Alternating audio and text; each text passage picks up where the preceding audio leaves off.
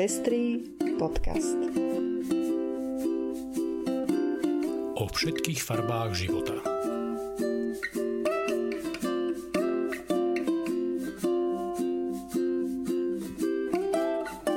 Vítame vás pri 39. vydaní Pestrých správ. Toto sú informácie, ktoré prinášame. Deťom gejského páru odopreli vstup do Namíbie. Arkansas schválil zákaz poskytovania zdravotnej starostlivosti mladým transrodovým ľuďom. Vyrovnanie rodových rozdielov sa vzdialuje. Podiel Američanov hlásiacich sa k cirkvi klesol pod 50% Holandsko oslávilo 20. výročie manželstva pre všetkých. Na primátora Soulu v tejto konzervatívnej krajine kandiduje liberálny politik. Ja som Lucia Plaváková. A ja som Ondrej Prostredník. Nájdete nás aj na portáli Patreon. Ďakujeme, že viacerí z vás nás už podporujete a tešíme sa, že vám záleží na šírení osvety v oblasti ľudských práv a ochrany menšín. Ak sa chcete pridať k našim podporovateľom, nájdete si náš profil na patreon.com. Srdečná vďaka a príjemné počúvanie. Holandsko oslavilo 20. výročie, odkedy môžu páry rovnakého pohľavia uzatvárať manželstvo. Od tej doby uzavrelo manželstvo 15 tisíc párov. S návrhom zákona prišiel v Holandsku Boris Dietrich, prvý člen holandského parlamentu, ktorý otvorene hovoril o svojej inej sexuálnej orientácii. Hneď prvý deň účinnosti manželstva pre všetkých uzavreli manželstvo 4 páry, medzi ktorými bol aj Gerd Kastel a Dolf Pasker. Je krajšie hovoriť ľuďom, že toto je môj manžel. Pomohlo mi to akceptovať sám seba, povedal Pasker. Som veľmi pyšný, že tu tá možnosť je, uviedol jeho manžel, a že sme v nej mohli hrať svoju malú rolu. Písali sme históriu, dodal Pasker. Holandský príklad sa za uplynulých 20 rokov nasledovalo ďalších 28 krajín. Na Slovensku žiaľ LGBT ľudia na túto chvíľu stále čakajú. Koncu marca Asa Hutchinson, republikánsky guvernér štátu Arkansas v Spojených štátoch amerických, podpísal zákon, ktorý podľa kritikov umožní zdravotníckému personálu, vrátane lekárov, odmietnúť poskytovanie zdravotnej starostlivosti LGBTI pacientom a iným ľuďom, ktorá je v rozpore s ich náboženským, etickým a morálnym presvedčením. Prijatie tohto zákona znamená, že zdravotníci môžu odoprieť akúkoľvek pomoc, ak nejde o naliehavý prípad. Zákon tiež zakazuje lekárom poskytovať hromadnú liečbu, blokátory puberty alebo chirurgický zákrok osobám mladším ako 18 rokov alebo im dať odporúčenie na iných poskytovateľov liečby. Republikánsky guvernér Hutchinson síce zákon vetoval, ale Senát štátu Arkansas jeho veto prelomil. Guvernér teraz čelí kritike miestnych republikánov. Na svoju obhajobu uviedol – Vetoval som tento návrh zákona, pretože vytvára nový štandard, ktorým legislatíva zasahuje do pôsobenia lekárov a rodičov, keď riešia tie najcitlivejšie a komplexné otázky týkajúce sa našej mládeže. Je nesporné, že počet maloletých, ktorí zápasia s rodovým nesúladom a rodovou dysfóriou, je extrémne nízky. Ale aj oni majú právo na to, aby sa niekto venoval ich, im a ich rodičom, aby lekársky špecialisti mohli urobiť tie najlepšie rozhodnutia v ich prospech. Arkansas sa teda stal prvým štátom, ktorý zakázal liečbu a chirurgické zákroky pre transrodových ľudí mladších ako 18 rokov. Žiaľ, ako sme nedávno videli, podobné nápady kolujú aj v hlavách viacerých poslancov na Slovensku, nevynímajúc tých z vládnej koalície. Nová správa Svetového ekonomického fóra odhalila, že ženy budú musieť národovú rovnosť čakať dlhšie až o 36 rokov. Doterajšie výpočty ukazovali, že sa rovnosti dočkajú o 100 rokov. V dôsledku pretrvávajúcej pandémie sa tieto odhady zvýšili až na 136 rokov. Vo výpočtoch Svetového ekonomického fóra sa zohľadňuje ekonomická účasť a príležitosti, vzdelávanie, zdravie a politická účasť.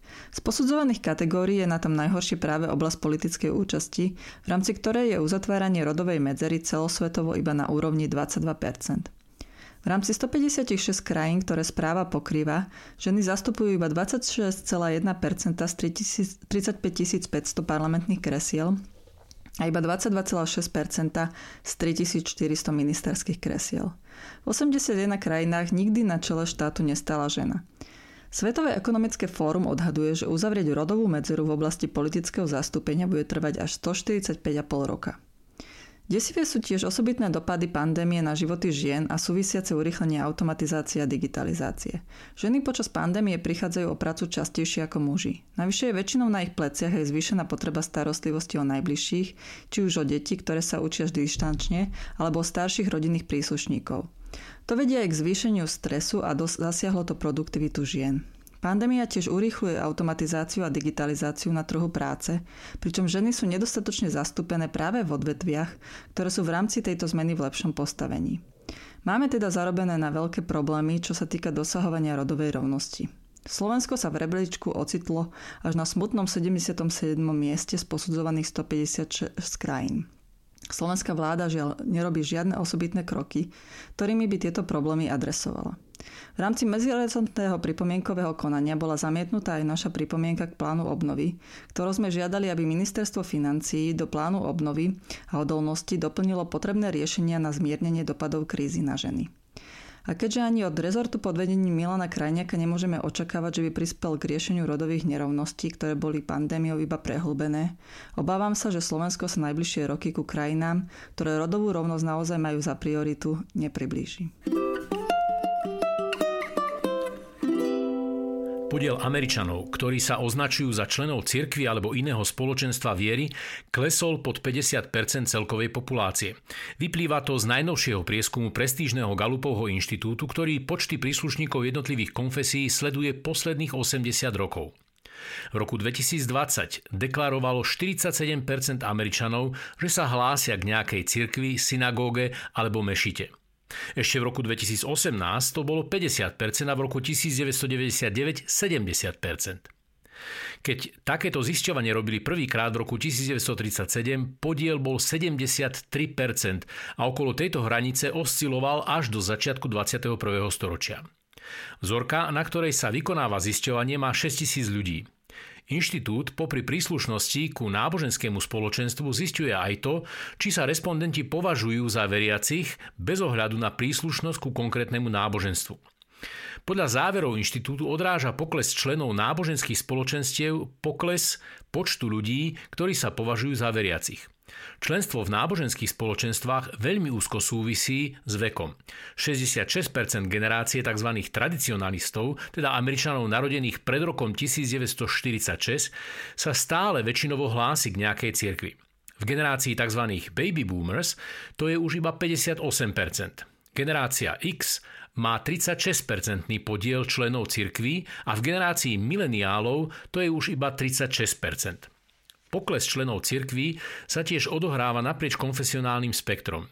Kým najsilnejší pokles zaznamenala katolická cirkev zo 76% v roku 1998 na 58% v roku 2020, u protestantov to bol pokles zo 73 na 64 v rovnakom období. Pokiaľ ide o politické preferencie, pokles v skupine voličov demokratickej strany je rýchlejší ako v skupine voličov republikánov. Táto správa je zaujímavá najmä s ohľadom na prebiehajúce sčítanie ľudí na Slovensku a bude zaujímavé vidieť, ako sa tento ukazovateľ pohol u nás. Zaujímavým je tiež zistenie, že pokles členov cirkvy priamo súvisí s poklesom veriacich bez cirkevnej príslušnosti, čo protirečí pomerne rozšírenej téze, podľa ktorej ľudia odchádzajú z organizovaných náboženských spoločenstiev, ale zostávajú veriacimi. Marca sa v Juhoafrickej republike vďaka náhradnému materstvu narotili Filipovi Lilovi, namibijskému občanovi a jeho manželovi pôvodom z Mexika dvojičky. Namibijské úrady však odmietajú vydať cestovné dokumenty pre ich céry, a to napriek tomu, že juhoafrické úrady vydali rodný list, v ktorom sú obidvaja otcovia uvedení. Podali preto žiadosť na súd, ktorou žiadajú vydanie cestovných dokladov, aby mohli spoločne so svojimi cérami pricestovať naspäť do domovskej krajiny ich otca. Súd by mal rozhodnúť 19. apríla. Predtým ako týmto deťom vydáme národné doklady, musia otcovia preukázať, že tieto deti majú skutočne namíbiskú krv, uviedol minister vnútra Namíbie. Zakladateľ namíbiskej LGBT organizácie v liste pre ministra vnútra uviedol, že odmietnutím vydať cestovné doklady sa dvojičky ocitli v stave štátneho bezdomovectva. Nežiadame zvýhodnenie, ale tak ako každý iný chce, nechceme byť diskriminovaní, dodal v mene LGBT menšiny v Namíbii.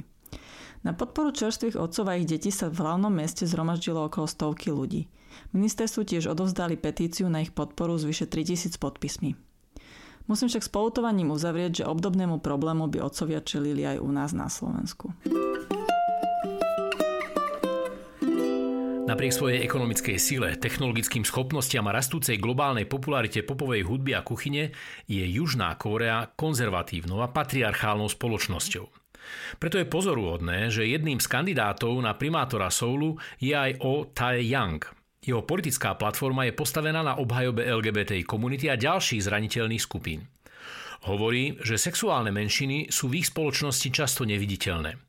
Koncom marca O Tai Yang musel čeliť faktu, že jeho reklamné banéry a plagáty s dúhovými vlajkami a heslami na podporu manželstva osôb rovnakého pohľavia niekto poškodil alebo postrhával.